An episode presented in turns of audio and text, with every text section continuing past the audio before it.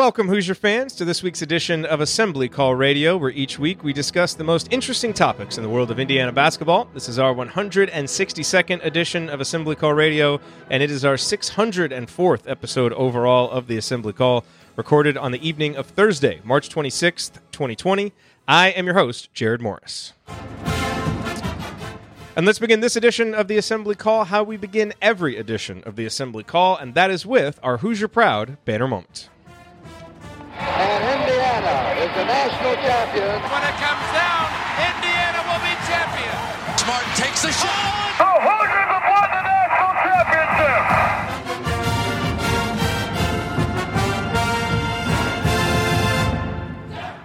The impact of the 2020 NCAA tournament being canceled is far reaching. We will forever have a gap in the record books, and frustrating unanswered questions about how this season would have played out will linger for as long as college basketball is played. In other words, we won't be done looking back on this season anytime soon. But this week, with no new games to focus on, college basketball analysts across the country began the process of looking forward to next season. And while it is far too early to put much stock into these projections, since so many roster changes will occur between now and the opening tip of the 2020 2021 season, the general placement of your Indiana Hoosiers in these projections does offer a semi useful suggestion for what national expectations are likely to be heading into next season. And the overall outlook is solid, more or less. Bart Torvik's 2021 projections are up, and his algorithm, which consistently rated the Hoosiers lower than KenPom last season, has Indiana at number 21. And it should be noted that Bart's algorithm does not include projections for Khristian Lander and doesn't seem to expect much, if anything, from Trey Galloway. That was the highest I saw Indiana rated, 21st in Bart Torvik. A few other publications had Indiana in one of the final few spots in their top 25, or the Hoosiers were in the other teams considered category. And that seems to be the general consensus. At this early point in the offseason, Indiana is almost universally projected to be one of the top 30 teams in the country next season. If we assume that Khristian Lander is able to class- reclassify and that the Hoosiers don't lose anyone projected to be in the rotation, especially Trayce Jackson Davis, I imagine that's what the official preseason projections will look like come September and October. What does it mean? Well, if we agree that a fair minimum bar for success for next season is to be comfortably off the bubble come March and finish in at least the top half of the Big Ten, since that would represent another small but meaningful step forward under Archie Miller, these projections suggest that Indiana will, once again, basically just clear that bar. And while I don't think anyone would be ecstatic with those results, just getting used to being consistently satisfied would be a welcome change for IU fans and a continuation of Indiana's slow but steady progress back up the ladder of college basketball. All right, now let me introduce my esteemed co host for this week's show. Andy Bottoms is off tonight, but tomorrow night he will be hosting our live rewatch of the Indiana Louisville game from 1993 from the Sweet 16 of that tournament. Galen Clavio and Chris Williams from IU Artifacts will be joining him. I will not be there, but here is my nomination for the banner moment. Blocked by Cheaney, and a little whooping taking place. They certainly are not discussing the state of the stock market. That is an embarrassing play when you go for the slam and a guy takes away your manhood, if you will. Embarrassing indeed. One of my absolute favorite Calbert Cheaney moments. Did not back down at all. That is obviously one of those moments in, in that game, but a really, really good game, a great performance, one of Calbert's best performances. So, for that reason and many more, you should watch it. And you can get the details for our live rewatch series, plus the YouTube links to watch the games at assemblycall.com slash rewatch. Uh, tomorrow, that's Friday. Uh, the live rewatch begins at 8 o'clock Eastern with the post-game show immediately afterwards. All right, now here with me tonight, to my left, He remembers the days when a movie cost a dollar. Heaven help you if you ever decide to pop your collar. Play hard, but remember, fake hustle is a crime. He's the coach and it's Tonsoni time. I don't like carrots. Coach. It's Tonsoni time. What's on your mind? Well, first of all, I'd like to thank you, Jerod, for outstanding leadership that you've shown during this change in uh, in programming. I would rate you a 10 out of 10 uh, on your your leadership. So uh, I've learned a lot by watching television to make sure we praise our leaders, and uh, you, you are doing a great job. Seriously, uh, I haven't had a carrot uh, in 13, 14 days or whatever since that show, so I want to make sure chat mobs know that uh, I am restraining from carrots. Uh, Stick and to your guns, coach. Stick to your guns. Absolutely. Eating Sorry, other healthy food.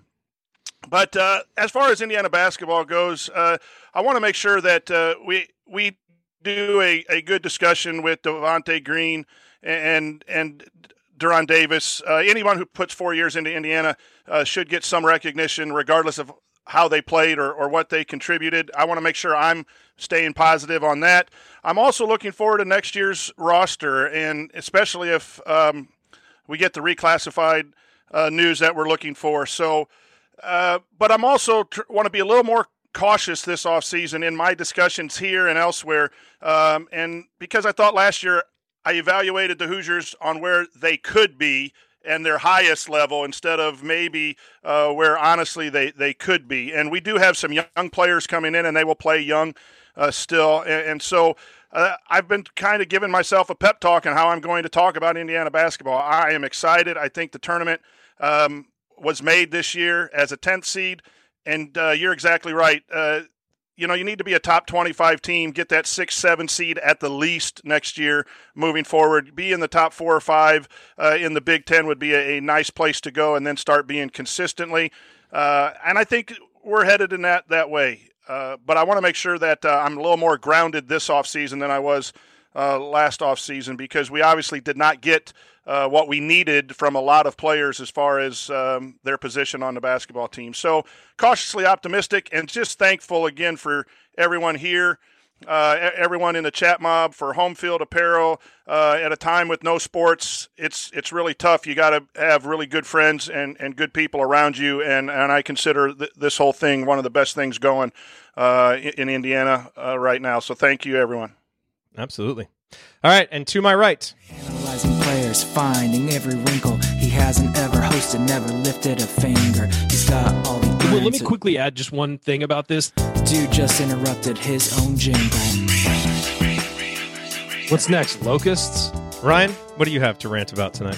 No locusts this week. Um, you know, I'm going to go back to what you were talking about, Jerod, about next year and, and about the projections. And honestly, if you're looking at what Indiana brings back and and what they lose, I mean, you lose two guys in in Devonte Green and De'Ron Davis. Devonte Green clearly won this team a few games this year with his offense. You know, put them over the top in some games where they played well. Uh, De'Ron Davis had some really good moments, but you know, the, Devonte Green also hurt the team in other games, so I feel like that kind of balances out what you're losing there. And and De'Ron Davis, you know, for a lot of the season wasn't effective uh, because obviously injuries and things he'd run into, and and his his inability to stay in shape and all that physically. Um, so when you look at what's coming back, there's a lot to be excited about. And when you look at a top 25 projection, you look at that and you say, well, that makes sense. Uh, last year, this team made a step forward, you know, or this past season made a step forward. It wasn't the step forward we were hoping for, but you also saw guys like Jerome Hunter and Race Thompson as you ended the year starting to become more confident and become bigger parts of the rotation. If you project those guys to continue to improve, and then you bring back, you know, an Al Durham who was playing well at the end of the year. You project, I know this didn't happen. We all really expected a big jump from Rob Phinisee this year. It didn't happen. Health had something to do with that. But let's say you project a decent jump from Rob Phinisee. You basically have the team already and you move them, you know, forward a little bit, add the new pieces, especially if Khristian Lander comes early, which we're all assuming is going to happen. That's there should be a team in the top 25. And you look at this past season, and there was a long stretch of, of this season where Indiana was sitting outside the top 25, but in that 26 to 40 range of, you know, others receiving votes or maybe just outside that. And so you you take there where they were this year. They don't really lose any huge pieces. You lose Devonte Green again, who won you some games, but also struggled in others. So you pretty much losing a neutral player there.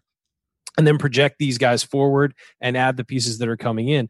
You have to feel good about where Indiana is. And and I think that's just the, the what I've gotten from all those projections is everybody's expecting growth from this team. They're not losing a whole lot. You know, Michigan State's losing the guy who's been their leader for three plus years.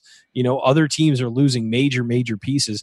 Indiana's really not losing a star. Plus, you're bringing back a guy who's going to be in contention, in my opinion, for Big Ten Player of the Year in, in Trayce Jackson Davis, or he's at least going to be in the conversation to open the season. So I think you got to feel good about where Indiana's at coming back, especially if you bring in Lander. We all seem to like Anthony Leal. We all seem to like Trey Galloway. We all seem to like Jordan Geronimo. those are guys who can all just add to the mix and make this better, make it a more dynamic, more athletic team that does, you know, those those guys coming in do a lot of the right things and are, are smart basketball players who play hard. It's kind of what was missing this year at times was that all out effort, and those guys all certainly bring it. So it, it, you feel good looking forward. It's sad that we have to look forward now because we were expecting to still have the tournament going on and, and a lot of other things, and hopefully maybe in the be in the second weekend of the tournament. But you know, this is uh, this is something I think that we can be positive about, about and look forward to. Is that this team looks like it's going to improve next year.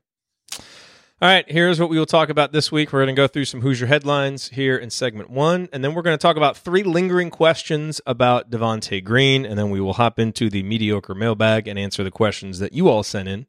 That is coming this week on Assembly Call Radio. Before we get to all that, just a few quick announcements. A reminder again, uh, assemblycall.com slash rewatch is the URL to go to for the schedule for the live rewatch series. We've done the first two. You can check out the replays for those. And then we have six more coming up. Uh, this weekend, we're doing IU Louisville uh, on Friday. And then on Sunday, we'll be doing the IU Kent State game from 2002. And of course, remember to support our friends at Home Field. Coach, I think I saw a tweet from you that you bought four shirts earlier today. I just saw Richie in the chat said he bought three shirts. Uh, are you wearing what? What shirt are you wearing right now? The uh, state of Indiana with the eye block eye. Oh, very nice. Okay, so look, they have tons of stuff at Home Field Apparel. Uh, and you know they have a lot more than just Indiana stuff too. So you might go there, maybe you know your wife or your cousin or another family member or friend went to a different school. You might be able to find a gift for them there. Uh, go support our friends at Home Field Apparel. Uh, they're doing everything to you know keep their business running and support their employees, as obviously we all go through a tough time. So support them or support some small business. Uh, and then if you want to support a local food bank Foodpantries.org and feedingamerica.org are two great websites to find local food banks in your area. You know, remember that a lot of kids who are out of school, they rely on school for maybe a couple meals a day. And so food banks really pick up a lot of the extra slack uh, when schools are out and when there are issues like what we're facing right now. So foodpantries.org and feedingamerica.org are a couple of great options to go to. All right, guys, uh, let's roll through a few Hoosier headlines. Obviously, not a lot on the menu this week, uh, but there were a few. Uh, the first one deals with recruiting or, or, incoming recruits. Jordan Geronimo named New Hampshire Player of the Year, uh, which was nice to see. And while neither Anthony Leal or Trey Galloway was named Indiana Player of the Year, perhaps the top recruit remaining on any Indiana hot board that you look at, Trey Kaufman, was named Gatorade Player of the Year. And what is really notable about that is he's only a junior. And when you start looking at some yeah. of the names of guys who won that as a junior, you're talking about, you know, the Damon Baileys, the Romeo Langfords, like guys who were among the best of the best. And so that is pretty, pretty high praise for Trey Kaufman to win that award as a junior. Uh, by all huge, accounts, that, Indiana's in really good position with him. So yeah, no, that's a huge deal. I mean, I don't think it's it's it's hard to understate how big a deal that is, and um, uh, overstate. I mean, and I would say too with Trey, he's a guy who could do a lot of things on the basketball court and people are really going to like him. He's not a one note, you know, post only guy or anything. He's a guy who can step out and do some things. And um, honestly, he's a guy who could play with a lot of the guys that Indiana has on its roster. So this is, you know, Indiana's got to get him. I think that's that'd be a huge deal if Indiana got him. We have breaking news. Breaking NCAA tournament simulation news from the folks at NCAA Sim 2020. Your Indiana Hoosiers are in the Elite Eight, ladies and gentlemen.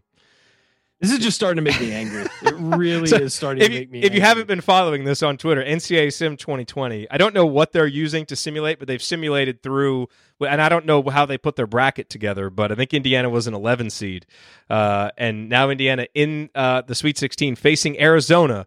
They win 74 to 66. So the Hoosiers moving on to the Elite Eight. Trayce Jackson Davis, 13 points, nine rebounds. They were up like 17 at halftime in that yeah. simulation. I was like, what, what are they using to do this? Is it two guys in their basement, like just shooting hoops against each other, or what are they? Oh, man. Well, I'll take it, though. I still. Of, uh, I did a simulation of our bracket using Bart Torvik's uh, predictive model, and guess who won? Wisconsin. Oh, yeah. Yeah. So, no kidding. That as well. No, he's got little glitches yeah, in his so algorithm to. I, I, like his work. I like his work, but uh, Wisconsin. Come on. We love we love Bart good. on this show. Bart's uh, a great guy, but he is a Wisconsin fan, yes, so that's absolutely that's why that joke is funny. Um, but Indiana the Elite Eight. That's that's uh, something that um, after these two weeks is kind of nice to see. That's right. Simulated Elite Eight, but hey, we'll take it. We will take it. Um, okay, so the other really interesting news uh, is that the NCAA announced that payouts to member institutions will be much smaller this year due to the cancellation of March Madness. Now, this was not a surprise, this was expected. Uh, and that is, as you would expect, going to have a cascading impact on athletic departments, big and small, especially on smaller mid major schools that really, really rely on these payouts. Yeah, Fred- a lot Fred- of recruiting budgets are going to be cut. I think. Yeah. Well, I mean, you know, and, and Fred Glass released a statement. You know, he said, in addition to pursuing our number one priority of helping to protect the health and safety of our students, coaches, staff, and fans, we have also been working to mitigate the financial impact of the anticipated reductions in the distributions we traditionally receive from the NCAA and Big Ten. Basically, you know, freezes on raises, freezes on bonuses, a lot of different cost cutting measures. I think they're freezing any uh, like new uh, building facilities type improvements. So I don't know what that means for the updates they're doing to Cook Hall. I guess you know those are are going to be frozen in place. So look, Have they started them yet? they yeah they had started. There'd been Then they're probably already they're probably already paid for. Quite frankly, if they started them, um, they don't like pay as they go on those. Oh, okay. So maybe I Now, imagine I don't. that was factored I don't know. into a previous budget. Yeah. Now I don't know what if the if the workers are able to actually go there and work right now. Right. Maybe you have to wait on that. But yeah, I mean it's you know it, it's going to be interesting. I read an article uh, from the AD of Texas A and M, you know, that was talking about because obviously the football season is going to come before the basketball season, but if they're not, you know, if we're not back at the point yet where we can have large gatherings of people and a school like A and M or or even a school like Indiana that may only get you know thirty to forty thousand people, you know. Those gate receipts are big and they're factored into the budget. especially in, especially in college. In Yeah. the NFL, they make so much off their TV deal, and it gets spread evenly to the owners. The NFL could survive with six weeks of you know no fans. The owners won't love it because they make a lot of individual money off that. But college, those colleges make everything on game day. You know, I mean, they have Yeah. TV deals, they have national you know deals if you're uh, school in your conference with a national championship, whatever. But those gate receipts are enormous for college budgets. The NFL doesn't really care. So the NFL may push, okay, we'll do, you know, a couple weeks of of, you know, no fans at games or limited attendance or whatever. College football can't survive that. Yeah. So, you know, look, it's just going to be one of those things that we have to take week by week, month by month to see what happens. But that was uh, announced today. And also, uh, all Indiana summer classes, I believe, are going to be online. So, got that going too. So, lots of disruption happening. And then the last note uh, is Jeff Goodman ran a piece where I believe he got 334 uh, coaches to give him their favorite movie and favorite TV show. Uh, did you guys see this? Did you see what I did. Ar- I saw Archie's, Archie's, favorite is? Yeah. Archie, in addition to being the graphic, I don't know who that image was that they had his head superimposed on, sitting there like eating chips and watching a show. Good Photoshop work. But Archie's favorite movie is Kingpin, and his favorite TV show is Narcos. Does that Good does that, choices. Does that tell you anything about Archie Miller? Kingpin's a classic. Kingpin is a classic. Kingpin is a classic. Yeah. Tells you a little bit about his sense of humor. So Tom Crean answered his favorite TV show is The West Wing. His favorite movie is Remember the Titans. West Seems- Wing was a good show. Seems appropriate. Fran McCaffery also uh, had The West Wing Death as his Race favorite TV or- show, was, and Goodfellas as his uh, as his favorite movie. he, just imagines when uh, when one of the guys when that one when Joe Pesci's character gets whacked that it's an official. Yeah, I also Fran I McCaffery has definitely done the Joe Pesci "Do I amuse you? What am I a clown?" but Mhm. actually meant it at somebody and Yes. snapped at You somebody. know, I like I like those choices by Fran, and it kind of made me mad because I don't want to like anything about Fran. I just don't. And I saw that on our run sheet, and I was like, "Dang, okay, good choices, Fran. Still don't like you." Um, I, I really well. You're going to go to the next one, right?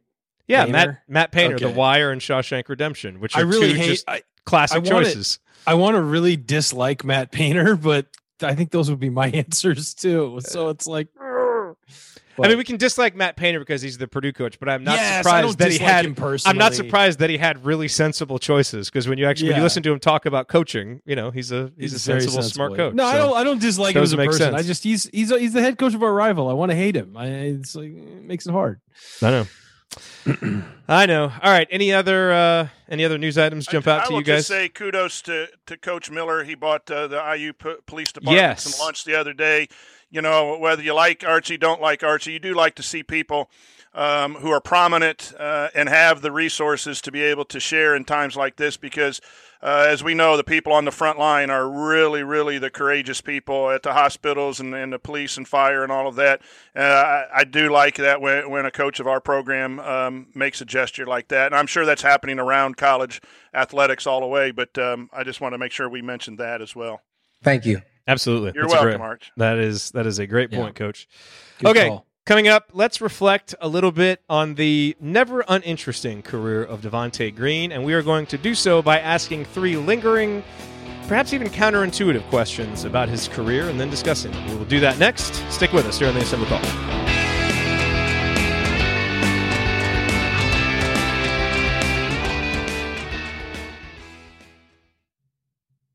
E-cigs don't burn tobacco leaves, and they come in lots of flavors. That's what tobacco companies tell you. Here are three things tobacco companies don't say. 1. Many teens don't know their flavored e-cigs have nicotine. 2. Nicotine is a poison that can rewire the teen brain. 3. 80% of kids who tried vaping did it because of the flavors. So even when it tastes like candy, nicotine is brain poison. Go to flavorshookkids.org for more. E-cigs don't burn tobacco leaves, and they come in lots of flavors. That's what tobacco companies tell you. Here are three things tobacco companies don't say. 1. Many teens don't know their flavored e-cigs have nicotine. 2. Nicotine is a poison that can rewire the teen brain. 3. 80% of kids who tried vaping did it because of the flavors. So even when it tastes like candy, nicotine is brain poison. Go to flavorshookkids.org for more. All right. Hello, everybody. Good to see you all here. We always appreciate you all being here. My wife laughed at me at dinner, said you guys can't possibly have anything to talk about. We always find it. I There- said we will way, prove we- you wrong. I was like, it's not the it's not really the subjects that we talk about. It's just getting everybody not- together. It's know? not mid August where we're like, what the hell are we going to talk about? Guy, for those who don't have the peek behind the curtain, it's there are some AC radio shows in the late summer where we're just like, I mean, what do we have? Because we've done a lot of shows over the years where we've covered like the okay, we have nothing to talk about. Let's do our IU Mount Rushmore. Like, you know, we've done shows like Yeah. that. So we got nothing left in that bin. So we always have to kind of like find Yeah. something. And there there are, I would say, about four shows a year where I'm sitting here and I'm just like, there's there's no way we can get a show out of this. And we wind up doing it. But it's We like find a I'll way. be we'll be we'll be halfway through the first segment and I'll be like, we're done. It's over. Like We, we, always find our way through. It's do a profile of chat mob members. Just get on and start talking Hey. about. Hey, here's what we think of Joel. Chat Well, mobbers. Joel's this dude. You know, he, he cooks well. He helps out at the tailgate. You know, What blah, blah, kind of what kind of drops could we get out of bringing Joel on here? oh my Oh, goodness. you you have to have the beat. drops that would become home field apparel T-shirts. That's that's. I would. drops You don't want. oh man, you I just pulled a bite Jay on into my hand. because uh, Jay would just make this mediocre, and we're about you know really doing a good job. So Jay Jay can't be on the show. We'd lose some viewers, but some would pop in as well. It'd be pretty We- mediocre. Yeah. No, Joel would be fascinating now.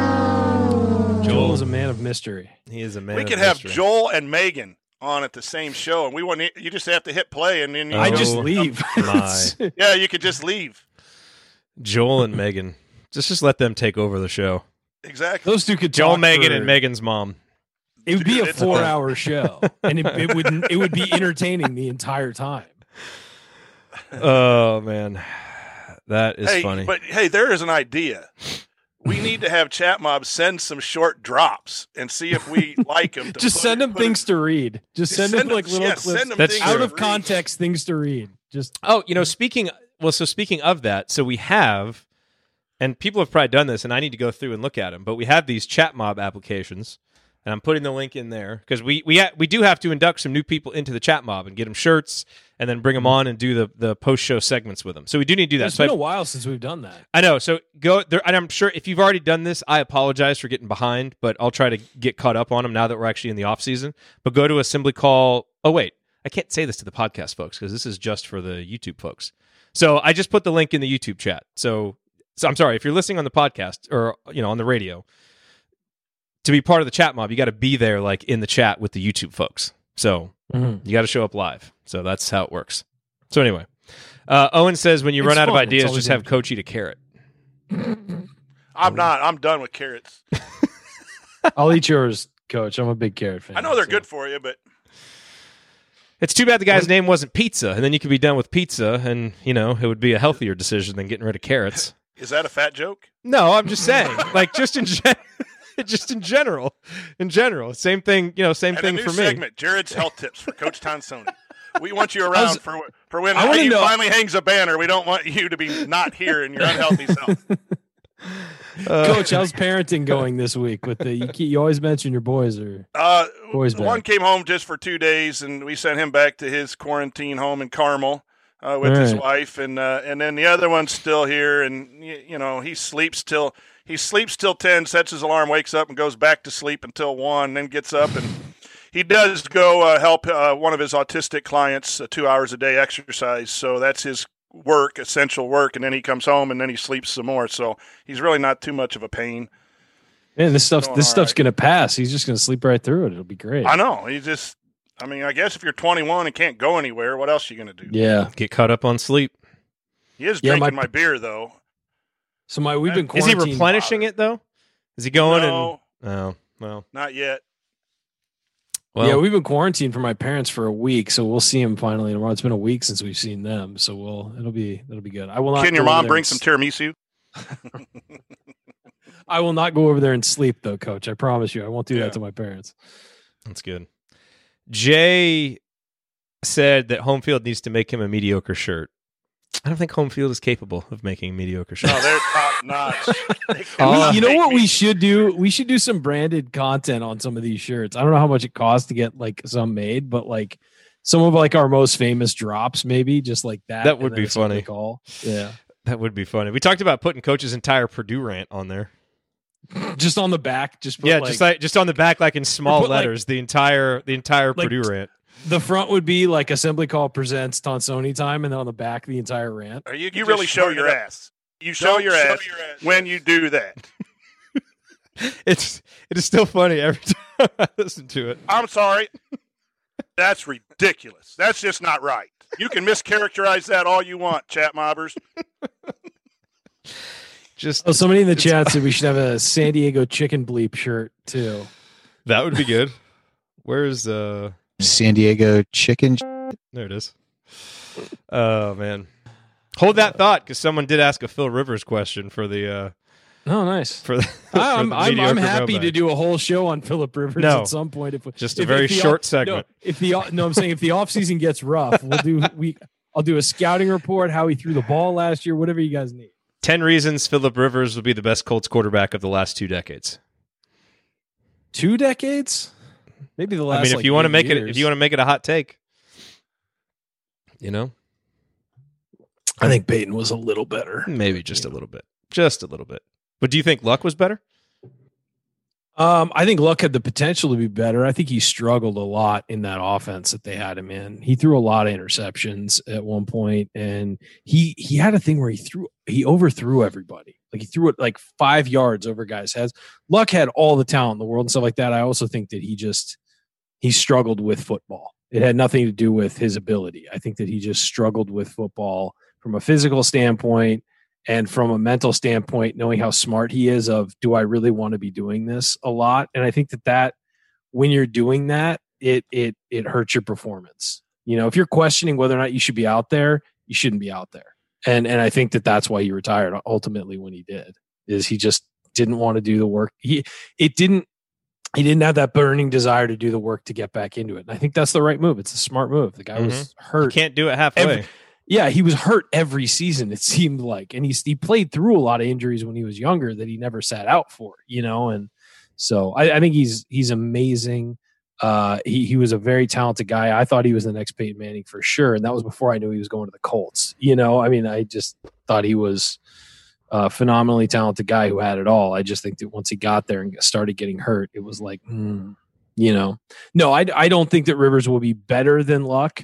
I think that he's a he's a really good fit right now for what they need while they figure out a long term solution. Uh, to Indiana U hoops, he says no way Rivers is the best QB for the Colts over the last two decades. I know. I was just Yeah, kidding. we know. I was We kidding. know. I was kidding. I was kidding. Okay. The- Uh, the key for the Colts, uh, one last thing, is people are discussing in the chat. The key for the Colts is protecting the quarterback, which they haven't done in a long time. It's getting an offensive line that can protect the quarterback. They got a good run blocking offensive line. They need guys who can protect the quarterback. That's why Luck retired early because he got murdered behind that offensive line. So whether it's Luck, Rivers, Brissett, whoever's back there, you got to protect him. So that's the You do. And now we'll even see. It's going to be interesting for some of the teams that have new quarterbacks too. What um, how maybe not having a full offseason is going to affect them. So Yeah, just there's so much up in the air with sports right now. It's crazy. It is crazy. Okay, uh, give me about ten seconds, and then we will start this segment. Just because it'll be easier for me to keep time if we start right on. So here we go. Five, four, three, two, one.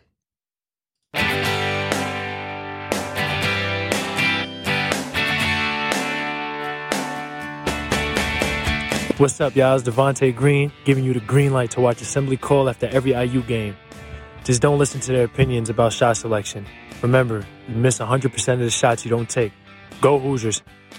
Thank you, Devonte. Welcome back to the Assembly Call. You can find all of our content at our website, assemblycall.com. And if you ever want to join the chat mob during our unedited live broadcasts or watch those replays and see all of the between segment banner, then check out our YouTube channel, youtube.com slash assembly call. I'm Jerod Morris here with Ryan Phillips and the coach Brian Tonsoni. And guys, I wanted to spend a little time just reflecting on Devonte Green's time at Indiana. Um, and I wanted to try to frame this in maybe a little bit of a different way. And so I kind of thought of some lingering questions that uh, you know that we still have as Devonte's career has now ended and obviously it's disappointing to all of us that we didn't get to see how it finished, you know, if this if this simulation that is currently going on, if that's actually what would have happened, Devonte Green probably would have been a 1000 point scorer at Indiana, you know, and obviously would have played in the tournament and probably, you know, would have authored several more memorable moments. But obviously, we know that he had a very up and down career. You know, it was interesting, but it was interesting in good ways and it was interesting uh, in bad ways. But let's ask these these lingering questions and I want to get your guys' thoughts on them. So the first question that I want to ask, and I'm going to kind of just take the devil's advocate position uh, and argue what I think is maybe the the counterintuitive pos- position, and then see what you guys think. The first question is: Are we going to miss Devonte more than we think next season? Because it has been easy for some people to say, "Hey, this guy's been really inconsistent." You know, he you know was never able to kind of be the guy that maybe we all hoped he could be. So now, you know, and, and you know, was he on the same page with his coach? All of these things. Will Indiana now be better without him? And what I would say, and coach, you kind of alluded to this, is if you look at Indiana's biggest wins over the last two seasons, right?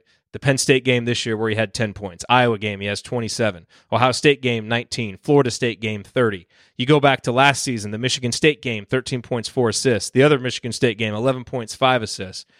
In a lot of Indiana's big wins, not all of them, but in a lot of them, he really carried a heavy load scoring wise. And if you look look at it this way, in terms of how many times a guy has scored 16 or more points against top 100 competition, Devonte did it 14 times in his career. Al Durham has done it three times. Rob Phinisee has done it once. Armaan Franklin has done it once. Now, granted, Rob and Armaan are still very young in their careers, and Devonte hadn't done it a ton before he was a junior or a senior. But the point is, as you look toward next season, who is going to be the guy, especially the guard, who steps up to score points in big games like Devonte could? Because for all of Devonte's faults, he is a guy that sometimes could just get red hot and carry Indiana, a team that didn't have much other guard scoring to lean on. Now, the flip side to this is that there are losses that might have become wins with more consistent production from Devonte. You know, in the Purdue game, he scored three points. In the Rutgers game, he scored zero. In the, in the Iowa game last year, he scored five that Indiana lost in overtime. In the 48 46 Purdue game, he scored three. So that's the counter. But, coach, you know, do you think that we're going to miss him more than we think next season when we don't have that nuclear score to sometimes go out and win you a game? Let me let me start by saying thanks, Devonte, for giving Indiana four years and, and for you know the successes you had. you know, we appreciate people who wear the Indiana uniform. And then the answer is no, we're not going to miss him. Um, we we used him, and he was used and played hard uh, and did what he could do. Uh, it's time for him to move on, and we hope that he has a decent chance at playing overseas or someplace like that and can make some money on this uh, awesome game. Uh, but we're going to fill that role with other people. Might be spread out, um, but uh, some of the some of the other things besides points uh, were some of the reasons that uh, fans and, and, coaches were frustrated with him, whether it be the the the ball handling or some of the the misplays on defense. Uh, and so, when you solely look at points, that's just one of the many parts of the game of basketball. Uh, I, I, think he was a scorer, and that's what he did. The other things he didn't do extremely well, and, and you will miss maybe the points a little bit. Um, but you'll fill that in with players that do some of the other things that he did not do. Uh, and so for me, I'm not going to miss him from the Indiana roster, other than the fact that you know once you're a Hoosier, there's always a, a place, a special place for me for for playing for four years. But I think you you pick up what he had basketball wise somewhat easily next year. Ryan. Yeah, I was as hard on Devonte as anyone this year, and in some ways, I regret some of the you know hyperbole about it. I, I you know, we got caught up in games just like everybody. Were you? Because there were some people that were really hard on him. So well, no, I mean, I, I, I, I on okay. How about on a broadcast? Uh, okay, you know, channel. All right, fine. Um, I, you know, and and I, I looked back. I was looking back through Twitter at some of the things we've said about Devonte over the years, and I think when he was a freshman, a lot of us wanted him to play more because he could hit shots. And uh, in in that year, 16, 17, not a lot. You know, they they he was a guy who could make things happen off the bench. He played all 32 games, started three, averaged about 15 minutes a game. I remember, and he shot 43 and a half percent from three. And and so we were all looking with anticipation to the development of Devonte Green. And I remember when he was recruited, one of the quotes he said was he wanted to be the best defensive player in college basketball. And we were all really excited about that because Tom Crean teams were not, you know, uh, did not rely on defense very much. And we were really looking for a defensive mindset. One of the things I think is interesting is I think it's it's clear that Devonte had some of his signature moments this year, and the games he went off the most in, he hit threes in, but he only shot 35.8% from three, which was down from 41% last year. So that tells you that in those big games, he was on fire but when he was not on fire, it was the other end of the spectrum if his percentage went down. Um, he also had to take a lot of end of shot clock shots that hurt his percentage. No, it, not it's not all on him. It was it was a lot of the ways how he fit in the offense. I mean, here's the thing about Devonte. By last year, we knew what he was. I think there was a lot of wishful thinking that he's going to transform into this player that that Archie Miller wants him to be, but he was who he was. And and yeah. the fact that he couldn't fit into the system is as much on the coaching staff and the system as him. You know, it just was a mismatched pair. I feel like in a lot of ways. And whether that whoever's fault that is, it doesn't matter. It's over now. But it just was a mismatched pair. And you could tell how frustrated it was for Archie because he saw the potential for greatness in Devonte. And we all saw it. You saw the Florida State game. You saw the Iowa game. I mean, that guy could go, as I've said before, he could go nuclear as fast as any player that I've seen in an IU uniform since I've been an Indiana fan. And it was really, really fun to watch when he did that. It was as exciting as watching anybody go off. It was like, for me and my fans, it was like Victor Oladipo on fire, doing crazy, amazing things, and Devonte as far as when they were going good. The difference was when things got bad, Victor offered you things and Devonte didn't as much. So I think that it's a good question. Will we miss him in some moments where we need someone to hit a big shot and we you don't feel like anyone's stepping up to it? Maybe not. But if the trade off is Devonte goes and you get Khristian Lander, who's going to be a guy who can run a team and be a point guard and get people involved, I don't think we will we'll miss him because again as coach eloquently said when a guy gives four years to your university he's part of the family. He's allowed to come back. You want him i hope we see him sitting behind the bench next year or or wherever with all the other guys that come back. Um, but on the eh, eh, you know eh, on the same token i think that what's going out i think what we're bringing in is going to be better and and and better a better fit certainly um, for the next level. Okay. He was he was um a three point shooter uh, and, and, I think of like Nick Zeisloff uh, being able to hit threes and do some things and and be that kind of shooter. But uh, appreciated his role and understood his role, uh, and I think uh, both Devonte and all of us and the coaching staff needed Devonte to be a little bit more than what he was, which was just a three point shooter. Uh, he was our best abil- person to score, and so when he scored, we want we're in games and winning games. When he didn't score, it was a big struggle. And, and I know we have Trayce Jackson Davis inside, and and I know that's your best option, but but really at the beginning of the year, I thought he was going to be Indiana's closer, and I talked a lot about that on the last show when we did our our, our um, final four picks of the bracket about how I like to pick the closers, the guy that can just get you buckets in tight situations, not dependent on offense. And he never he never was able to do that. And I think he wanted to be that. We wanted him to be that. But what he really was was a guy just to hit spot up threes and hit three or four of them uh, in big games, and then go to somebody else and play other people. And I think. Um, you know what we needed Devonte to do, he really couldn't do, and but he wanted to. And I think that's that was some of the problems last year with Romeo and him, between Romeo and him, that Devonte wanted to be the guy, but he just he just didn't play in a fashion that allowed him to be the guy. And that, that was part of the offensive struggles because there really wasn't anyone else. You could shut down Trayce Jackson Davis by double teaming quick off the ball, forcing him to kick the ball out. You needed that other scorer, Yeah. and Indiana did not have that. So, um, you know that that's where I think sometimes it's not fair for Devonte. And jumping ahead, I don't want to take away your your last question there. Um, he No, was a shooter. And, Yeah, well, and he wasn't he wasn't a scorer, and every Indiana needed him to be a scorer, and, and I think that's a little bit unfair for me and everyone else to to judge him. But um, you know, when you're offered that opportunity, you do one of two things: you step up and you do it, or you don't. And and I don't believe that he did. Um, I'm not saying he didn't try, but he just obviously did not become the lead dog in in the IU offense. Yeah, Yeah, and- for, for, for the record, as far as my Go ahead. answer goes, I tend to agree with what both of you said. I, I would I would side more on on that side. That I think on the net, I think there will be a net positive. Like I think on balance, it'll just be just because it wasn't such a good fit between he and Archie. You know, I think for that reason alone, it could help. But that that that brings us to the second question, which is, do you guys think that as a fan base we were fair to Devonte Green? I, I think we were on this show. Um, uh, certainly, you know, we certainly For tried the to most be. part. Yeah. but you know, you know, because when you look at it, you know, Devonte was recruited by Tom Crean to play in a very open offense that valued shooting and could live with turnovers, could live with poor shot selection and streaky defense, which were all of the bad things Devonte brought to the table. And if you look at his high school scouting reports, and we talked about this before, it is to a T what he was at Indiana. You know, and so you could say, well, you know, it would have been nice if he would have improved and this, that, and the other. But you know, a guy, a basketball player to a certain level, his instincts are what they are, and that's the guy that Indiana recruited.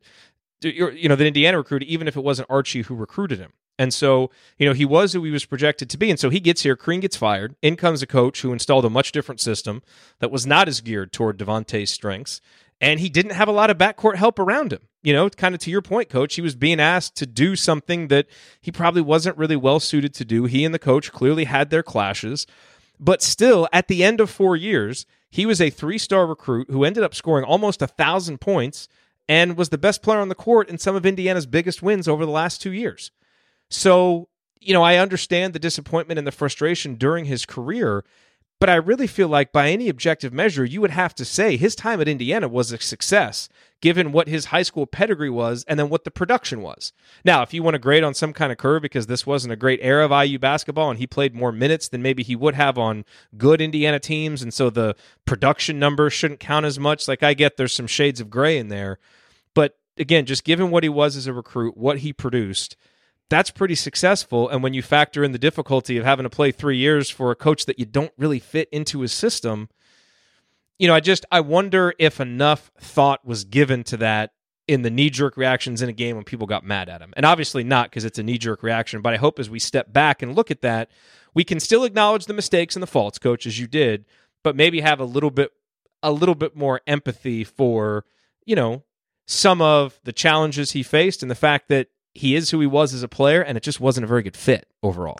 Yeah, and the other thing though is he was a lightning rod, and, and whether this is true or not, you'll never know whether because we're not there, and you always got to be fair, and and you know, coaching guys uh, as well. You, you don't want people to to badmouth them there, but there there was rumors to be problems between he and Romeo. There was the suspension Yeah. for a selfish selfish act. Um, you know, and, and I, I know that happens across college basketball. Um, and their suspensions, but if you really are into a program, you don't get yourself suspended. Uh, and then there were former players that were hinting that uh, you know that there that he might be part of the the struggle uh, of the team. So th- there's some smoke there. Whether there's fire or not, no one will fairly understand that. But I, that's why I would say you know he, he stuck it out, which is good with the coaching sta- change. He did win some big games, and you remember that. Uh, but I do think it could have turned out better um, overall for Devonte Green. And, and I'm trying to be as respectful. Fair enough. Yeah. Uh, I, I think that the big issue here was if Devonte Green who was who he was offensively, obviously the turnovers wouldn't have been okay with Archie. But if he played defense the way that he was capable most of the time, Yeah. I think that Archie would have lived with it. And the, the problem was is that when Devonte would get going offensively, he could sometimes lock in defensively and be a pest defensively and be a solid on ball defender and just an absolute pest. The problem was those those times were few and far between because you know he had to get going offensively. Now there were games where he played well defensively, but it was so streaky, and I think that was what frustrated Archie and why he was removed from the starting lineup was because the other guys, eh, Rob Phinisee, at least for the most part, plays defense. Al Durham, God love him, he tries to play defense. He's not a great on ball defender, but you get effort from him. And I feel like that was the big issue there. And then Justin Smith had games where he w- looked as good as any defender in the Big Ten and had other games where he didn't, but he played a different position. And and I feel like with Devonte, if he had just played defense the way he was capable, maybe he's incapable of playing consistently. Like I don't, you know, I don't know if that's just a, a trait to his game or, you know, where you get high highs and low lows. But I do think he's a guy who, when he was on fire, was great on both ends of the floor. It wasn't just an offensive guy. He could be great on both ends of the floor. And we saw that and it helped win us games. But on the other end, it was just an inconsistency. And and I think that, and Devonte's acknowledged that in, in post game pressers. He acknowledged it that he's just inconsistent. And hopefully heading into the the next level, he can figure that out and and lock in because he's certainly talented enough and he's got enough innate talent to be a, a really good, consistent offensive threat and a pretty good on ball defender. Yep. Okay. And Ryan, that leads to the third lingering question, which is Will Devonte Green ever play in the NBA? Now, I know that everybody's immediate reaction is going to be to say no and give this 0% chance of happening. Let me just argue the other side, just to play devil's advocate, because the cons are easy. He doesn't have the ideal size, his decision making is suspect, he hasn't shown good instincts in transition. He's good at a bunch of stuff offensively, but he's not really elite at anything. I get all the reasons why he's probably not going to play in the NBA. But he is good at some things that are valued in today's NBA for bench players. He's a good, albeit streaky outside shooter. He's actually a pretty good isolation scorer. He's a good pick and roll ball handler.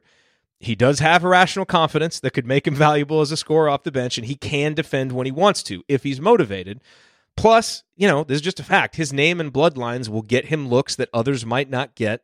And, you know, just if you compare him to his brother, his college numbers are a step below, but not totally out of line with what Danny Green did. Now, Danny was six six and a you know an all conference defender, so there are differences. Played with some of the best players Yes. of their era too. Yes, but you know, also what could his game look like in an offensive system more tailored to it? Because we haven't really seen that. So again, it is unlikely. But Ryan, do you give it any like if you had to place a percentage chance on it at all? Do you think that there's even a remote possibility that he someday plays in an NBA game, or do you think that that's just totally bonkers? One percent chance. Okay. Uh, he might play. He might play summer league, and he might play in the G League. I think he'd fit really well overseas because of his offensive skill set. Yeah. Uh, again, if he finds consistency, uh, but his size kind of makes it difficult. Uh, and, and that's my major concern is his size. and Yeah, it's not like size. at his. It's not at like at his size. He's an elite athlete who can go up and get. You know, I mean, he's he's an okay athlete. Uh, but his innate offensive ability, if he can find a way to harness that, I think he could go over and play and be very successful in Europe if he finds the right league and the right team and the right situation. I mean, we've seen former Indiana guys do that and have a lot of success, and I think that's possible for him if he can iron out the problems in his um, you know, iron out the problems with consistency. and be mature. You know, one of the things of, Of guys course, who yeah. really succeed overseas is there's a maturity about them because I think that's a difficult life. And so I think, you know, for him kind of growing up just a little bit more, I think would help him. But I, he's certainly got the talent and the ability. So if he has the desire, you know, I think those opportunities will be there. I, agree. I, I don't think the NBA is likely. Again, I'm trying to argue kind of the, you know, the opposite side of it. Um, but I just, I think there's maybe a few more things there in his bag that he brings to the table than maybe people would would assume. You know, to give him a chance at the professional Sure. ranks.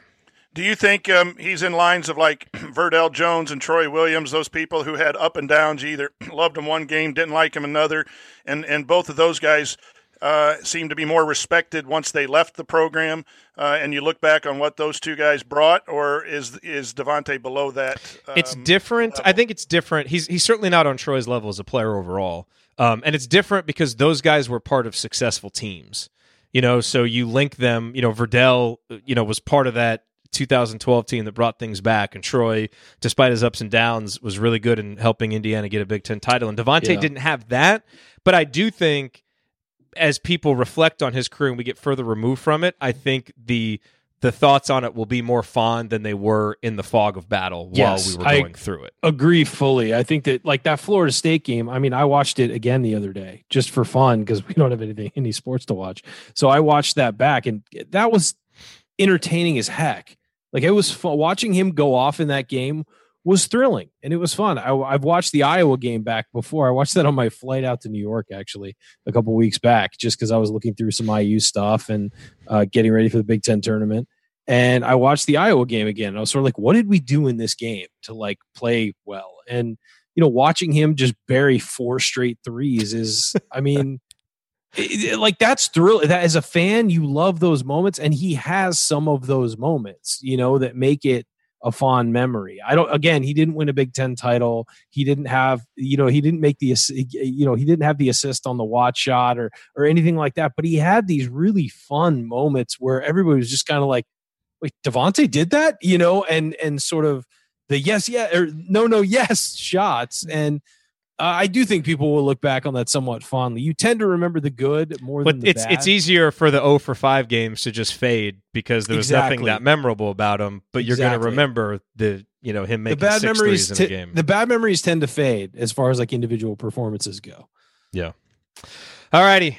Well, good discussion, gentlemen. Um, good to reflect on Devonte. I'm sure we'll do one of these on De'Ron uh, as well. But to echo what you said, Coach, we thank Devonte for his time as a Hoosier and certainly wish him luck. And we'll be following along his career wherever it leads. And you know, certainly his legacy on this show will probably be the best uh, the best intro that we have because that one is really funny. One of the best drops we've ever had. Yes. So Devonte, Hall of Famer in that category, my friend. Yes. All right. Uh, coming up in our third segment, we are going to answer your questions. We have a mediocre question that reflects on Indiana's mediocre last two decades. And yes, a listener made the mistake of asking Ryan a question about Philip Rivers, so we'll have to listen to his answer about that.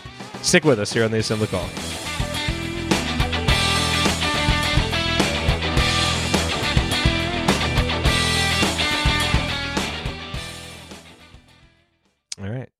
Sticky notes, email alerts, a string around your finger. They're just not big enough. So here's a big reminder from the California Lottery. The Mega Millions jackpot is over 250 million. Whew. Play now. Please play responsibly. Must be 18 years or older to purchase player plan. Sticky notes, email alerts, a string around your finger. They're just not big enough. So here's a big reminder from the California Lottery. The Mega Millions jackpot is over 250 million. Whew. Play now. Please play responsibly. Must be 18 years or older to purchase player plan. 2202 for that segment. That is good. Um Coach, do you have any lingering thoughts on hosting a show with Ryan and Scott? Oh, it was fantastic. Those those are my kind of dudes, you know, because they're all in. They're all in, and They they're not are afraid all to, in, man. They're not afraid to say what they think. They're, they're not wishy washy, and yet they're not like you know some people that just say stupid stuff on the air. And I'll refrain from saying that person's name, but I have mad respect for those two. I'm feeling. Wait, are, are you referring to someone on the show? Yeah, friend of the show, but um, No, the guy who's no. a big fan of the show. Oh, okay. Jerod. Big The fan guy of who's the a show. real big fan of the show. No, no. Love and so All right. I thought that So was a it was shot just- at Andy. No, no, no. Uh, Although I was Andy, taking shots at Andy. Andy's hat's choice this week has been kind of, uh, you know, questionable at best. Sheriff know he's Bottoms? He's doing the dad thing well, and I'm I'm proud of that for Andy. But boy, he looked a little goofy Yeah. on those. Never, never, never judge a man by the things that he gets photographed doing as a dad with daughters. No, just no. that's off limits.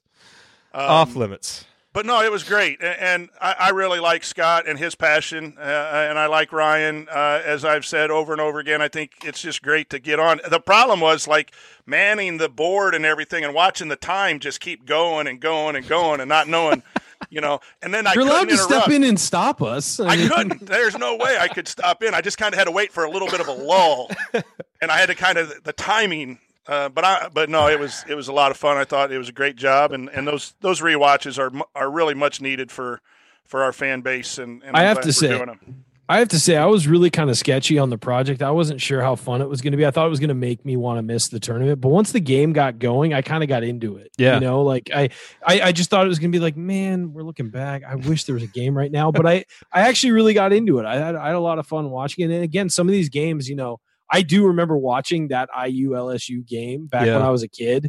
You know, at a friend's house. Um, because we all were en- enamored with Shaq, you know, and, Yeah. and he was such a big personality and such a, a transcendent player.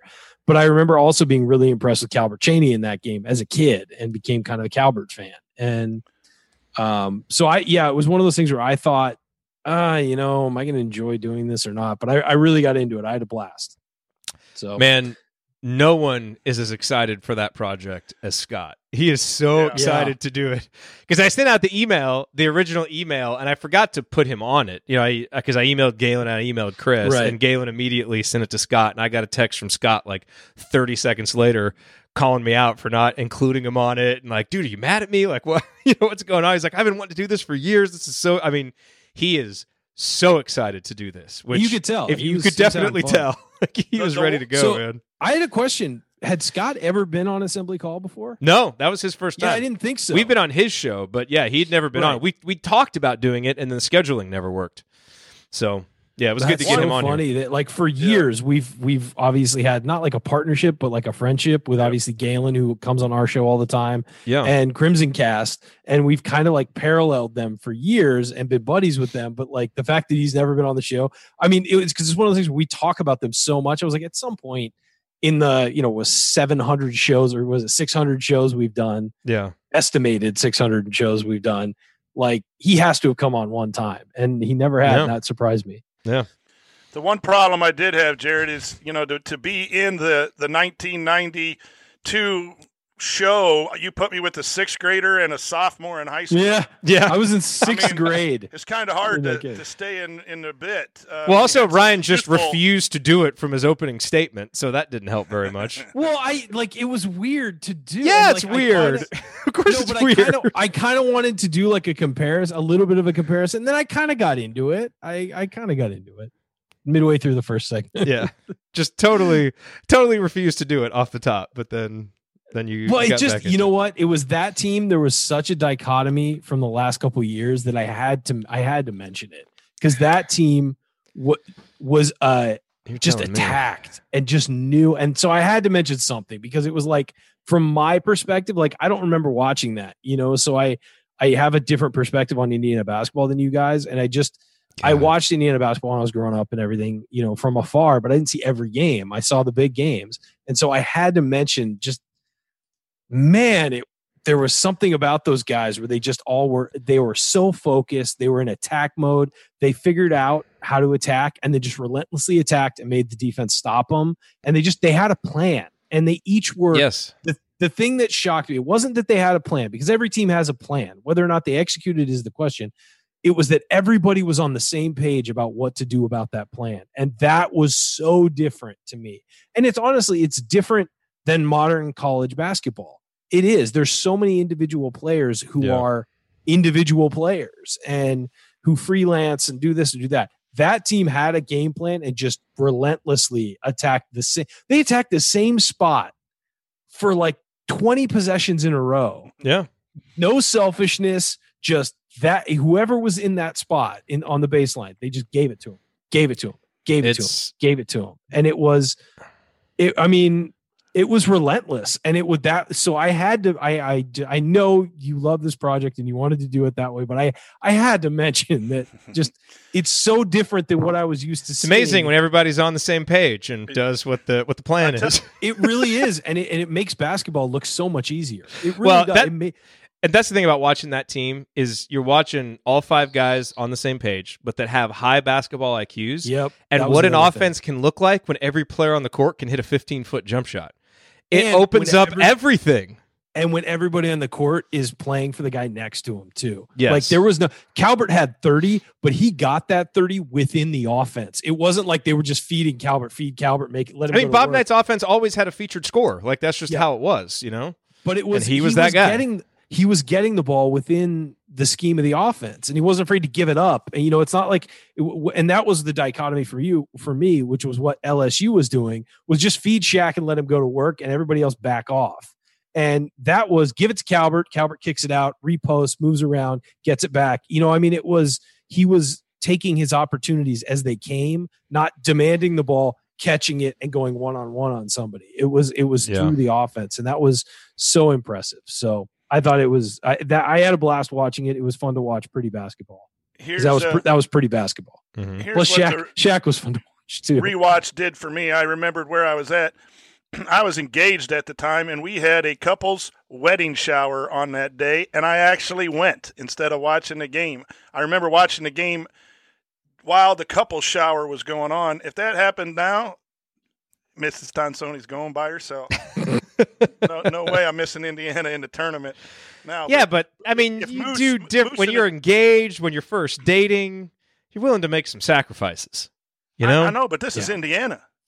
This this isn't any other place. I, I know, but get- that's but it's your future wife. That's what I mean. get- But that's how you know. That's how you know she's the one because you'll miss an Indiana game for her. I- I that's how you know. I was No, that's not soft. No, I give no, you, no, I give you a total pass on that. I, you get a Hey, pass. I missed That's an Indiana game for for my girlfriend this year. You're It's soft. it's I'm not soft. Watch it, Tonsoni. Hey, I do. I do. Hold Next me time, soft for missing it. mi- the missing next time IU we have a, although there was an epic story that happened at this wedding shower, I cannot say over the air. I can't wait till we're in Bloomington but next time next to time this we're in story. Bloomington, Okay. I will tell the core guys, and then you know everyone who hangs around till two or three in the morning, I'll probably let it slip. I did not tell something happened, and I did not tell a soul for close to seven years. Oh boy. Wow. Yeah, and I finally told Amy, and then slowly the story has come out, and and uh, yeah, so Wow. Now This everybody's intrigued. Jerod, yeah. we got to get there as soon as airlines start running. Yeah. again, we got to get there. and Get yeah. this. we're- By the way, Joel Extract with the the best point. Who schedules a wedding in March? It's a fair point. Fair point. Wait, was it in Indiana? Fair point. Was it in Indiana, Coach? uh, yes. It, wa- who scheduled? Yeah, an Indiana wedding in March. What? No, the our our wedding wasn't in March. The, No, the not wedding you, shower, not you. The one. Yeah, you the were- oh, shower. wedding shower. wedding okay. shower Yeah. for for Amy and I. Oh, okay. The shower. Okay. Okay. Yeah. That's So we got married in June, but no, Moose is in the in the uh, chat. He's he just uh, and his uh, fiance said yes a while back, and uh, so you know he's got to make sure to plan away from Playing around basketball season. plan Hey. around basketball season. You got to do what you got to do. All right. Do what you got to do. off. All right, let's go to the mailbag. Just give me 15 seconds and we will start the next segment. All right, here we go. Get everything set up. Okay, let's get through as many of these questions as we can. Here we go. Three, two, one.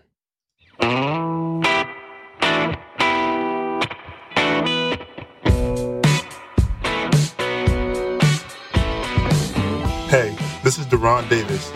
And what's the only thing better than dominating a Duke big man in the post? Is celebrating with friends afterwards. Join Gerard, Andy, Ryan, and Coach on the Assembly Hall call after every IU basketball game. Go Hoosiers. Thank you, De'Ron. Welcome back to the Assembly Hall call. I am Gerard Morris here with Ryan Phillips and the coach, Brian Tonsoni. Remember that you need to be subscribed to our email newsletter. We send out a weekly IU news roundup, even during the offseason. And after every game, we send out a detailed post-game analysis. Just text IU to 66866 or go to assemblycall.com. That's IU to 66866 or go to assemblycall.com. And again, I'm really I'm not making fun of De'Ron when he does that. We have all done the assembly hall call thing before. And I used to be called Gerard all the time in high school basketball introduction. So I'm just used to it. It's cool. Uh, all right, guys, time for our mailbag. All these questions submitted via our private IU basketball discussion community at assemblycall.com slash community. Uh, the first question. It's not that good, but it's not that bad. It's Jay's mediocre question. So Jay's mediocre question is who were the best IU players to never make a Sweet 16? A very sad and depressing question. Uh, but I did do the research on this. So the field expanded to 16 teams in 1951.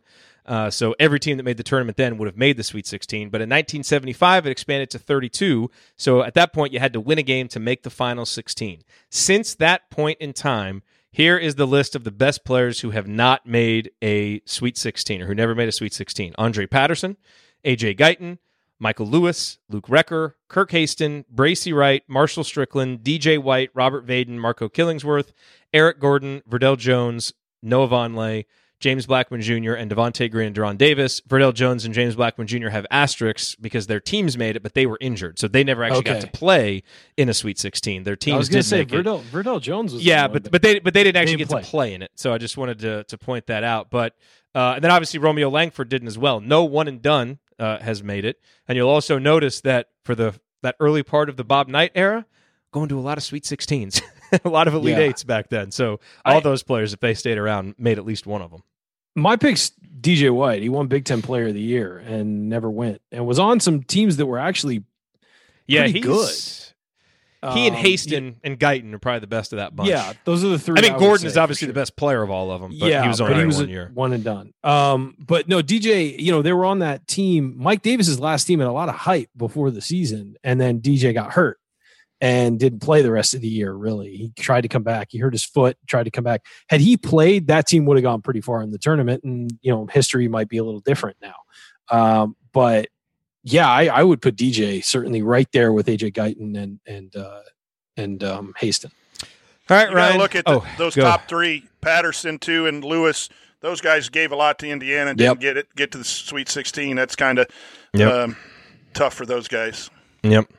All right, Ryan. This is from James. Ryan's player breakdown of Philip Rivers. This is a Colts question, but the radio show is on in Indianapolis, so we can. Well, there's the now finally the a use for your San Diego knowledge.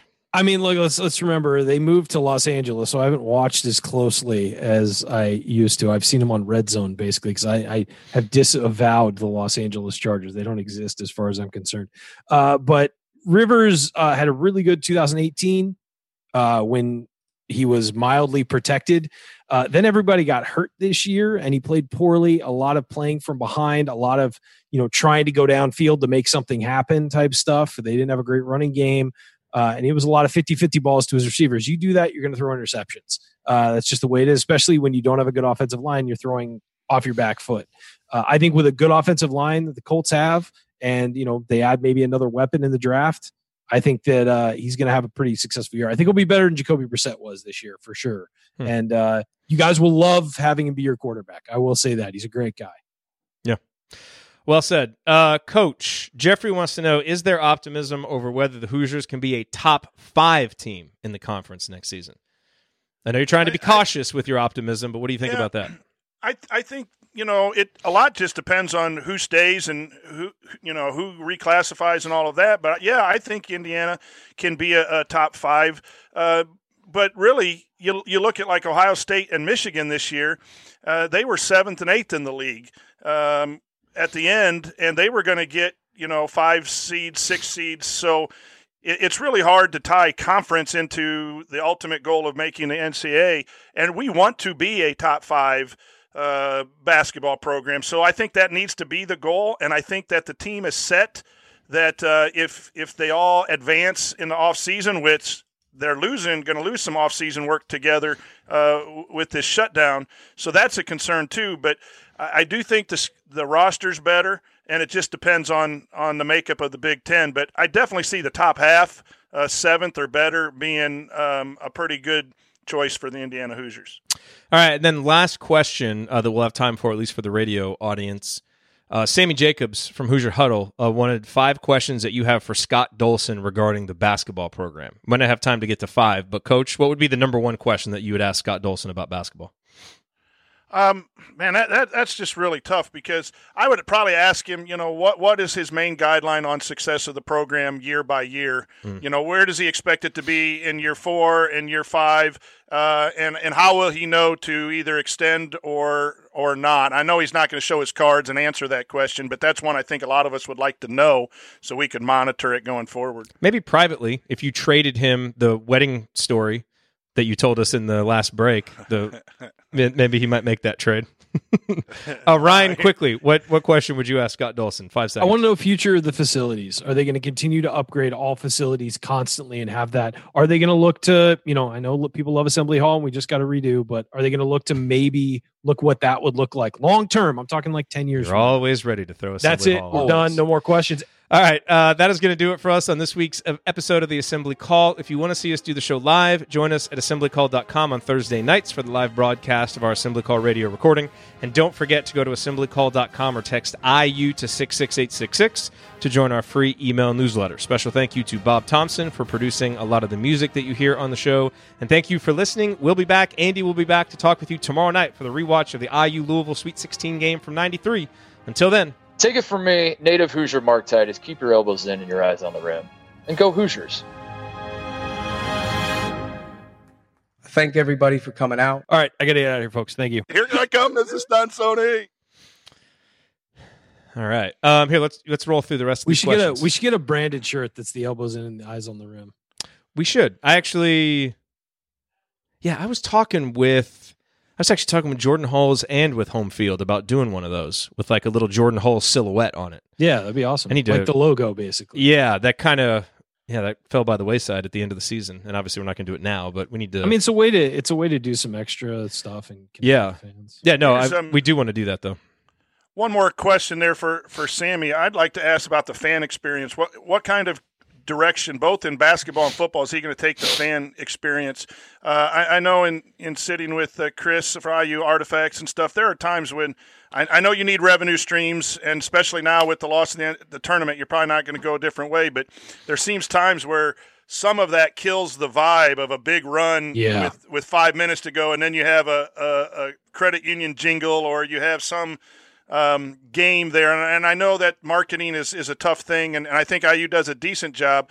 But both uh, Sammy and I talk about this all the time in football. Um, you know, there needs to the game and the game atmosphere and the music and the band all need to be, I think, really centered towards building that atmosphere back. And I still think Assembly Hall is a great place to be, but I think it's lost some of that mojo in, in almost unless it's just a really big game. And I wonder if he had any ideas on on how to keep the revenue going and yet make it about the the game and not the the revenue streams. Look, one of the biggest arguments in favor of keeping Assembly Hall how it is, you know, keeping what we have right now for Assembly Hall, in addition to just tradition and like all of those things, sure. is that because of how the acoustics are and how it's laid out, it's really intimidating. And it literally, the building should and often does give Indiana a massive advantage. The teams sure. recently just have not taken advantage of it. And sure. if they're not going to do that, to me, that really does lessen the argument for why you would, you know, just absolutely keep Assembly Hall and not even listen to other arguments like some people have been in the past. But, you know, hopefully that's something that comes back with this team where that is a real asset where it's like, holy crap, playing a game here is insane because of just I, how crazy this place is set up. And I, I, I hate to say this, but uh, in our coverage of the Purdue basketball, that place is insane 30 minutes before the game, and it could be it could be some random team in December and, and every everyone's up and clapping and in their seats at the start, and, and and there's no, there's really not a lot of fluff. It is all basketball. And boy, if they go on an 8 0 10 0 run, you can't hear yourself think for two minutes during that timeout. It's not, you know, a free throw shooting contest and that. And and I know again, it's all about revenue. I, I I know those things draw revenues and sponsors, and that's very important. So I'm probably speaking about what I don't know, but man, there is some places where atmosphere is good Yep. and winning winning helps. I mean, winning would help that too. So it's not Yes. just the, the athletic department. You got to win consistently to get people to want to show up against Texas, you know, Corpus Crispy or whatever that is. Chunky Here's here's my problem, as it's always Corpus been. Crispy. Cor- Here's my problem. Christi. Here's my problem with Assembly Hall in the modern in the modern world we live in. Okay. It used to be that people go to basketball just because it's basketball. And they were going to go and it's Indiana basketball and they're going to pack the place. If you don't have good seats now as a student or you know, as, as a student, I'm saying, not if you own season tickets, you're going to go. But as a student, if you don't have good seats, why not go to a bar and have fun and watch it? You know, so the balcony's empty half the time. Um, Yeah. that's a problem and it's a waste of space and it's a waste of seats i think they should build something similar to assembly hall. I think it should be all four sides though and i think it should be steep like that where you're right on the you know you feel like you're right over the floor because of how steep those stairs are. But you got to get rid of the balcony. The bal- i mean and you can't in the current facility. There's no way to get rid of that in the current facility without knocking out a ton of seats and knocking out a ton of your revenue. The problem is though is that like the balcony is a waste. I mean, eh, like other than the first three rows, you don't have a good seat. And there are so many seats throughout Assembly Hall that are really bad seats. And it's not a great place. It's a great place to experience college basketball. It's not a great place to watch a college basketball game.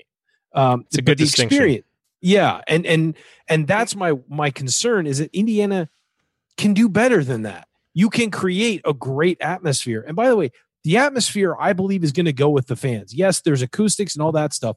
Bring in the best people in the world. This is Indiana basketball. Bring in the best people in the world to figure out how to magnify those acoustics, how to do that, how to.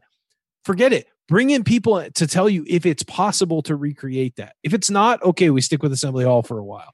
And unfortunately, a sad thing, Ryan, where you're correct is, am I going to pay money to go sit in a balcony or sit in row 45 underneath the, the balcony when I can watch it? Uh, you know, Perfect with a perfect on view at TV? home. and and and that's not just Indiana basketball. That's a lot of football. Of course. Um, people You're are seeing saying, "Hey, every game is drop. on TV. Attendance Yeah. is dropping all over the place in a lot of different sports." Um, and so that's you know that's just something I'd want. You know, I'd be willing to to ask Scott to see what he has his ideas, and it's a long term type of time. Yeah, and and look, I mean, I I remember back in the day when Rick Greenspan was the was the athletic director, and I know he gets a lot of bad press from or not press, but gets a lot of bad shots from Indiana fans because of the Kelvin Sampson hire and some other things that happened there. He's the one who got the board of trustees to agree to upgrade the facilities. That's how you get Cook Hall. That's how you get the baseball and softball complex. That's how you get the enclosure of the stadium. All of that came from Rick Greenspan. And one of the things they agreed to was to build a new basketball arena. And the reason why is he saw what was coming, which is why would you go to a game if you don't have a good seat? Yeah, you'll go to the Duke game when the atmosphere is going to be crazy and it's like a party. But are you going to go to the Rutgers game mid-season? You know, if you don't have a good seat, you know, I mean, that's that's the the the long term view of this is that fewer people are going to games, so you need to give them a reason to get in the stadium and and or the arena or you know whatever it is. So I think that Not too many people sneak in a soda bag full of whiskey to sit in the balcony anymore when they're in Yeah. college. Poor Rutgers, man. Still, still the default crappy team that people pull out for their uh, examples. I guess Rutgers will actually have to make a real NCAA tournament before that stops. Yeah, I mean, it's just I, you know, I, I just think that there's ways to do it where I mean, other here's the thing is that other schools have newer arenas than we do and have great arenas. You know, you can build a new arena that's great. It doesn't have to be, you know, just because we have a good situation as far as acoustics go, you can't replicate that somewhere else. I, I was talking with um I was talking with uh what's it with uh, Jay Bilas about this, and he said, Yeah, I, I wouldn't F with it. Like I, you know, because I asked him a couple Indiana questions on the side uh, during one of our interviews, and he was just like, "Yeah, I wouldn't mess with it because it's it, it's so unique and it's so amazing." But he only comes for the big games when it's packed. You know, I mean, there are games throughout the year on like a Tuesday when you're playing Penn State, or I mean, Penn State was good this year, but you're playing a random team who, you know, Nebraska or whatever, who who isn't a great basketball program. You're not going to get the attendance you did. It was a great casual name drop right there. I know. I It tend was- to do it. it was- I've gotten really better good. at it. It's, uh, you know, No, that was good. That was really good. Um, okay, so let's hit one, maybe two more questions. I love you guys, but my daughter's up at my parents' house. I got to save some time to spend with the wife this evening. So, yeah, I got to get out too. We got to order dinner. um, but I do. So there's a couple more. So if we don't answer your question this week, I will save these and roll them over uh, into next week. We'll get to them because these are really good questions, but no, you know they're not really timely, so we can do them any week. Uh, but coach, I do want to get to this. JD asks, "Can you explain your coaching history?" He also said he'd be curious to hear the schools you've coached at, and he's heard the origin story of the show. But what is your origin story for how you got started listening and eventually being on the show? Yeah, um, I've been coaching. I started coaching at Lebanon High School as an assistant, eighth grade freshman, and then varsity assistant for four years. First head coach job was at a small school called Northfield High School uh, in Wabash, Indiana. Uh, we won. Um, in the year five, we won the sectional and a regional. We're one game away from state championship in 2003. Got beat by Lewis Cass, uh, the state champions in the semi-state. Uh, and then um, ran into a school board situation um, after that, and I stayed as an assistant in the same county at Wabash uh, for a guy who is um, coaching in St. X in um, Cincinnati right now. He was over in, in, in at Wabash, and he's had um, the Cumberland kid that plays at Cincinnati. He's had some kids make the Packers. So I was an assistant for two years, and then got back into head coaching at Delphi for four years. Uh, one, two, six, eight, and ten, and then a school board member didn't like that my son was going to be playing as a freshman, uh, and I got uh, into a situation there. So uh, I resigned and moved my kid to another school where he went and scored 1,300 points for the rival school against uh, the school that let me go. Take that to the Uh, school board. And then I helped one year uh, with my son at Rossville, and then I went back with my former assistant um, three years at Western. So that's my that's my career path. As far as the show, I think I saw it on social media, and I went uh, and watched the show. And that's back when you didn't have a chat room or anything, but you took questions on the YouTube comments. Uh, and I typed a question in, and um, you answered it that very first time I, I typed it in, and I thought it was a good discussion, and I just kept coming back and kept asking questions. And I think your guys were like, "Hey, if he's going to be back here, let's put him to work." and so you asked me to uh, to monitor the live. Uh, what was it? The the app that you had to Oh, that's- live.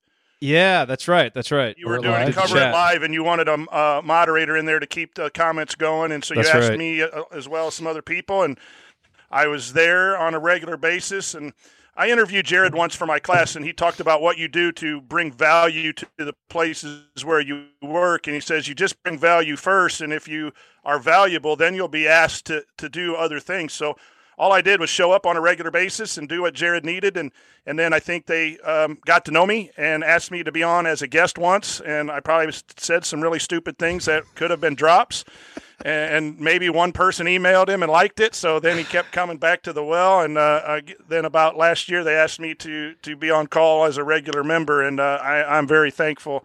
It is uh, one of the the best things. I've won a lot of games. Um, obviously my family is is obviously number one but coaching is a thrill but uh, being a part of this organization is one of the better things that's ever happened uh, in my career. Uh, as i transition out of teaching into some more stuff in retirement it's given me something to look forward to. So i'm forever grateful to all the guys um, for that opportunity. Well, Hey, we're lucky to have you, Coach.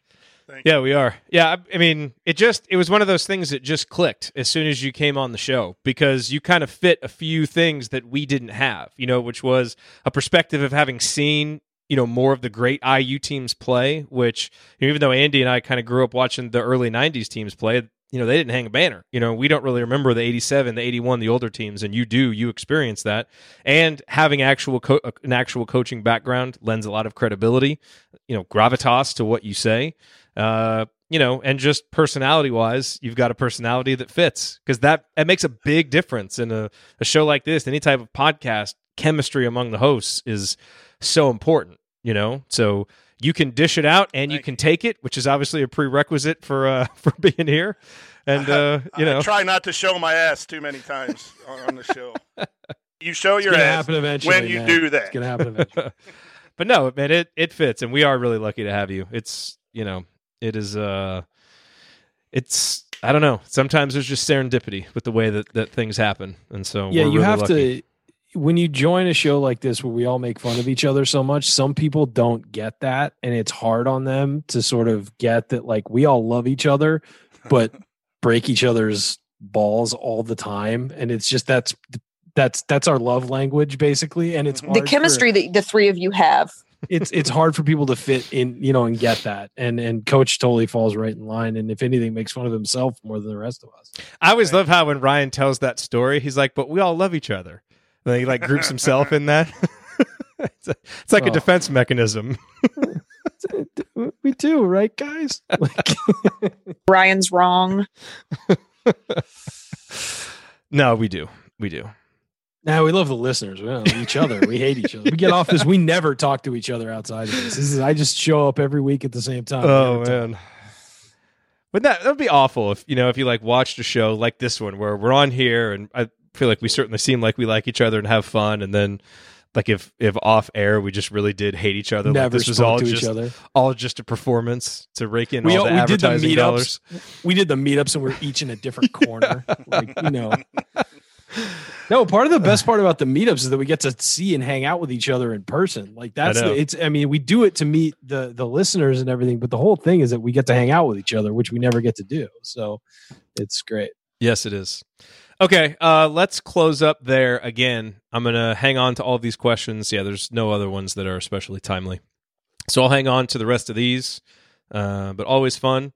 So remember, tomorrow night it's going to be Andy, Galen, and Chris from IU Artifacts. They are going to walk you through IU Louisville 1993. The link is at assemblycall.com slash rewatch.